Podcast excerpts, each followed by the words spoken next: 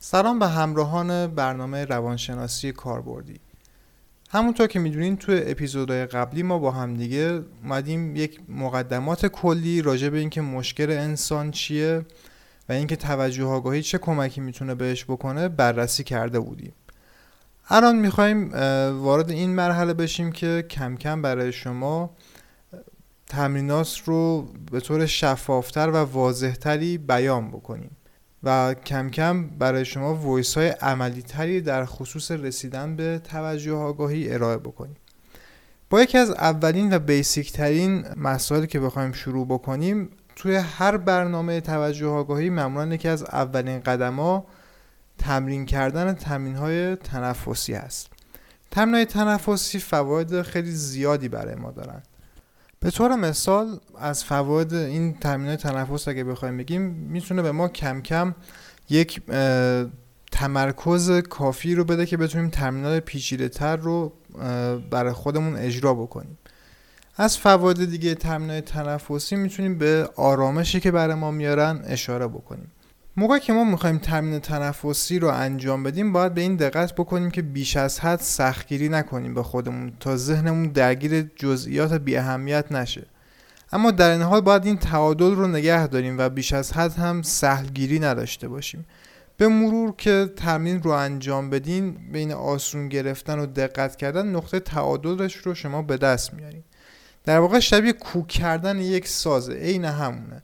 که اول یک تنظیماتی رو انجام می‌دید بعد صدای اون ساز رو امتحان می‌کنیم می‌بینید که درست کوک نشده دوباره اصلاحش می‌کنیم و بعد از اون ساز استفاده می‌کنیم. ذهن ما هم دقیقا همچین وضعیتی داره. یکی از نکات خیلی مهمی که ما توی تمرین مدیتیشن باید بهش دقت داشته باشیم این که باید با خودمون مهربان باشیم. البته برای بعضی این مهربونی سختتر به دست میاد و باز اون راهکار خاص خودش رو داره که در ادامه ما راهنمایی می‌کنیم شما رو. ولی خب قطعا تمرین اول ممکنه برای شما اونقدر لذت بخش یا رضایت بخش نباش ولی برای بعضی هم ممکنه که رضایت کافی رو داشته باشه. یکی از کارهایی که ما باید برای تمرین تنفس انجام بدیم در درجه اول که یک محیط مناسب پیدا کنیم. ترجیحاً یک محیط ساکت و اینکه می‌تونیم دراز بکشیم روی تخت یا اینکه روی یک صندلی راحت بشینیم. ستون فقرات باید راست باشه به خاطر اینکه باعث افزایش هوشیاری میشه. ترجیحاً سعی کنید که راست بشینید. اما لازم نیستش که خودتون رو معذب رو صندلی نگه دارید. شل و راحت رو صندلی بشینید که باعث افزایش هوشیاریتون میشه. یا اینکه می‌تونید اگر روی زمین قراره بشینید زیر خودتون یک سطح نرم مثل بارشت بذارید دست هاتون رو باید به حالت استراحت روی پاهاتون یا روی زانوها قرار بدین تا احساس تعادل بیشتری بکنید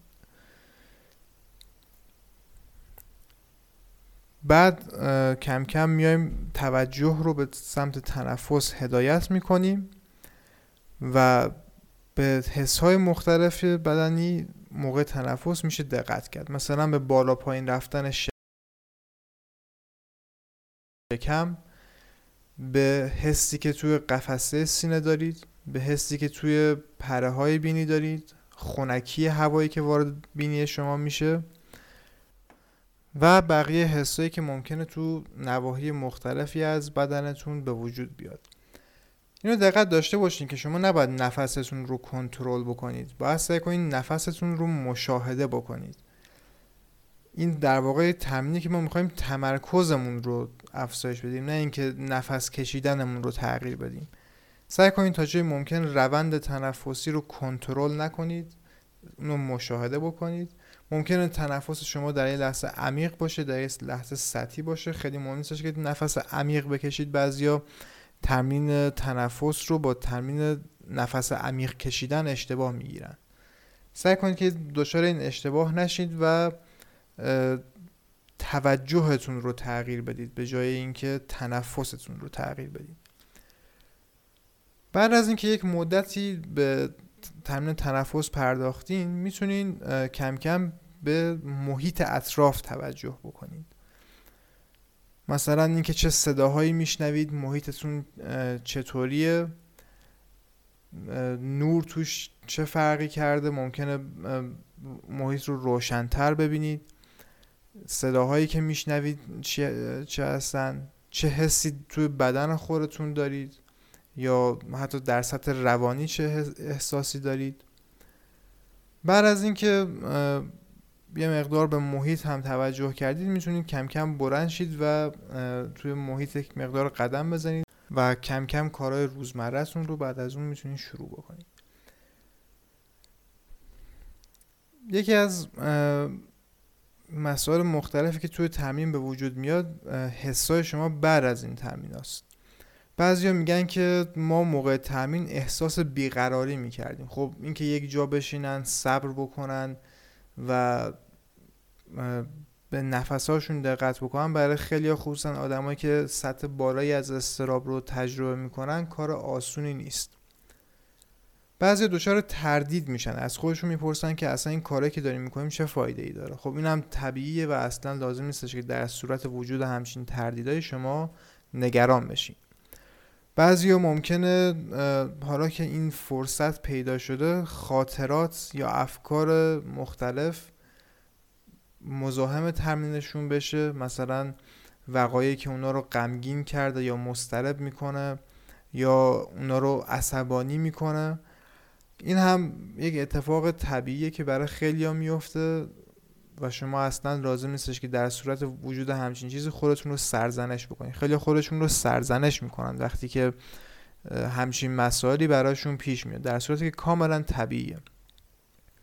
بعضی ممکنه متوجه یه سری حسای دردناک جسمی بشن. مثلا حس کوفتگی توی پاها توی دستا توی بدن. خصوصا تو ترمینال اسکن بدن این حالت خیلی بیشتر ممکنه پیش بیاد ولی تو تنفس هم ممکنه که شما اینها رو تجربه بکنید. یه عده دیگه ممکنه احساس خوابالودگی بکنن یا حتی ممکنه واقعا خوابشون ببره. خب توصیه که میشه به این افراد کرد این که در درجه اول خودشون رو سرزنش نکنن نگن که من نمی‌تونم این ترمینالات رو انجام بدم.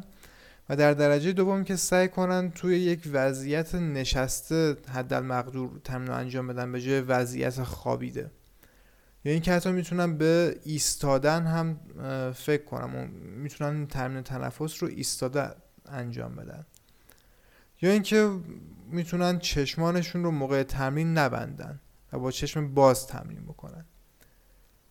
عده دیگه بعد از تمرین ممکنه گزارش بکنن بگن که خیلی تمرکز زیادی پیدا کردن آروم شدن و اون روند تند فکر کردنشون اون حجوم افکار به سرشون خیلی آرومتر شده و خیلی در واقع راضی باشن از تمرین. تجربه دیگه که بعضی از بعضی بعد از تمرین دارن اینه که احساس می‌کنن که حساشون دقیق تر شده. مثلا میگن محیط پرنورتره یا صداها رو ممکنه قویتر بشنون. خصوصا بعد از یک مدت طولانی از تمرین کردن ممکن این حالت بیشتر بشه و حسهای شما دقیق تر بشن. بعضی ها رو ممکنه این حالت دقیق تر شدن حواس پنجگانه رو دوست داشته باشن بعضی ها ممکنه براشون حتی سخت باشه تا یک مدتی.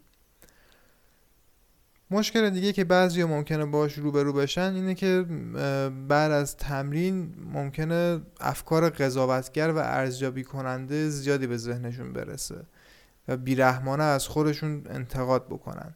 بگن که نه من نتونستم این تمرین رو خوب انجام بدم من به درد این تمرین نمی‌خورم.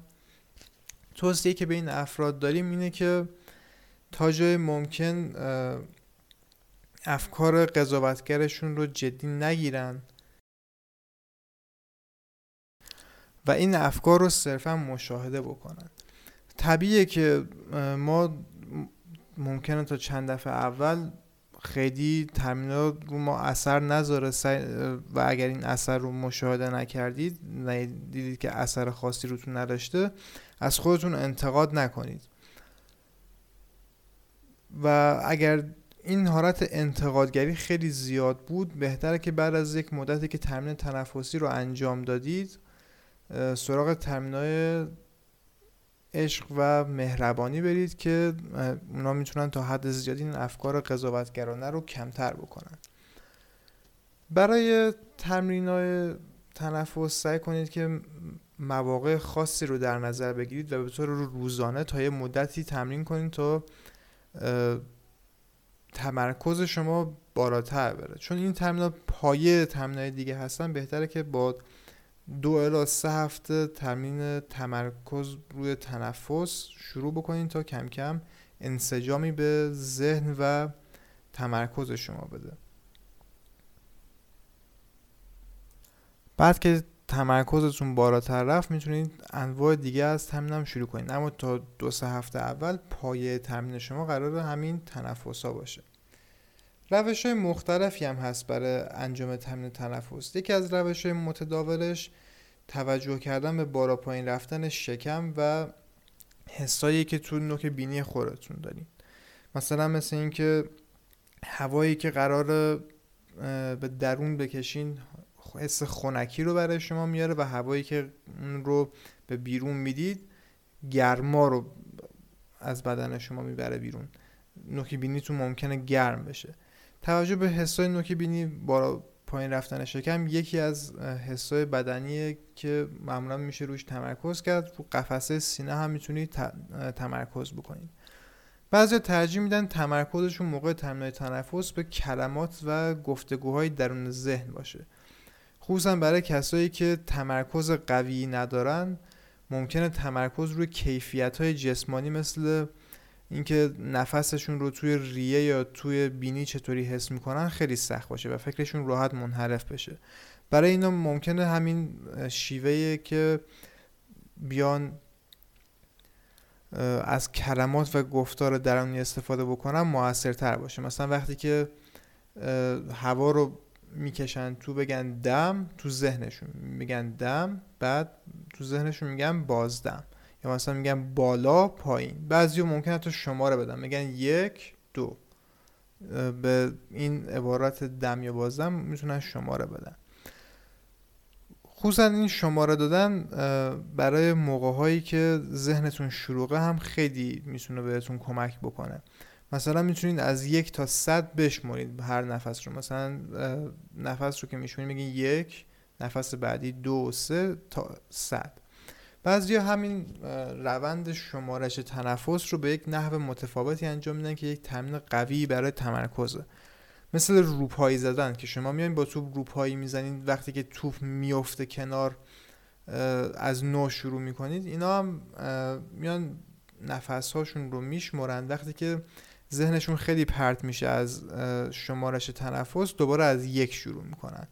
لازم نیست که هر وقت که حواستون پرت شد از یک شروع بکنید. وقتی که حواستون خیلی پرت شد و در واقع توی یک داستانی از ذهن رفتین توی یک رشته عمیقی از فکر رفتین که حتی ممکنه به خودتون بیاین که یارتون نیست تا چند شمردین اون موقع از یک می‌تونین دوباره بشونین و اینکه یک فکر گذرایی اومد و رفت لازم نیستش که الزامن از یک شروع بکنید دقیقا مثل همون روپایی زدن. ما تو روپایی زدن ممکنه یک توپی یک کم بیاد از اون مسیر عادیش خارج بشه. ما دوباره با پامون میگیریمش. اونو دوباره به روپایی زدن ادامه میدیم. ولی وقتی که دیگه کامل اون طرف پرت میشه و از محدود بدن ما خارج میشه اون موقع دوباره توپ که می‌خوایم روپایی بزنیم از یک میشماریم.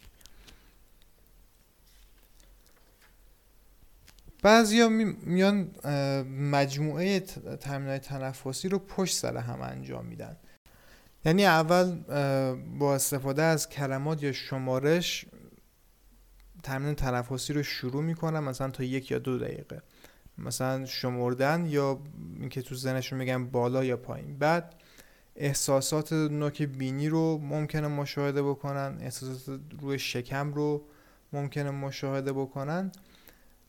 بعد بین این مراحل ممکنه چند بار روششون رو تغییر بده. مثلا دوباره برگردن سراغ شمارش اعداد در واقع شمارش تنفس ها باز دوباره بیان سراغ کار کردن با کلمات مثلا بگن دم بازدم. باز دوباره برن سراغ حسایی که تو بدن هست. مثلا حس نوک بینی حس درون سینه.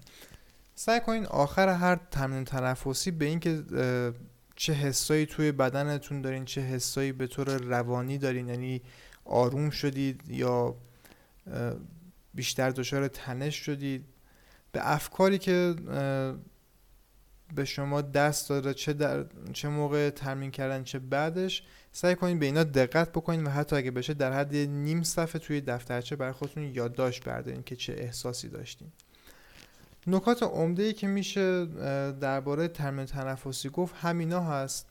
یک نکته که از قلم موند اینه که وقتی که ما میایم تنفس خودمون رو میشماریم معمولا میگن شمردن بازدم تنفس ها یک کار آرامش بخشه و شمردن دم یک کار لذت بخشه. حالا این ممکنه تو بعضی خیلی فرق زیادی نکنه ولی بعضی وجود همچین فرقی رو گزارش کردن. به شیوه مختلفی میشه دم و بازدم رو شمارش کرد. بعضی ممکنه که هم دم هم بازدم رو بیان بشمارن. یعنی مثلا یک نفس بکشن بگن یک. بازدمش رو بگن دو. بعضی ممکنه که فقط به دم عدد اختصاص بدن. بعضی هم ممکنه که فقط به بازدم عدد اختصاص بدن. توصیه من این که فقط به یک کدوم عدد اختصاص بدین و اینطوری شمارش به نظر من انسجام بیشتری به شما میده. این تجربه شخصی که خودم توی کار کردن با تمرینای تنفسی هم رو خودم هم رو چند نفر دیگه داشتم. این توضیحات رو می‌خوام به پایان برسونم و اپیزود بعدی که در خدمت شما هستم می‌خوایم با هم دیگه یک تمرین رو انجام بدیم که هلوهاش 20 دقیقه احتمالا زمان داشته باشیم براش. تا اپیزود بعدی خدا نگهدار.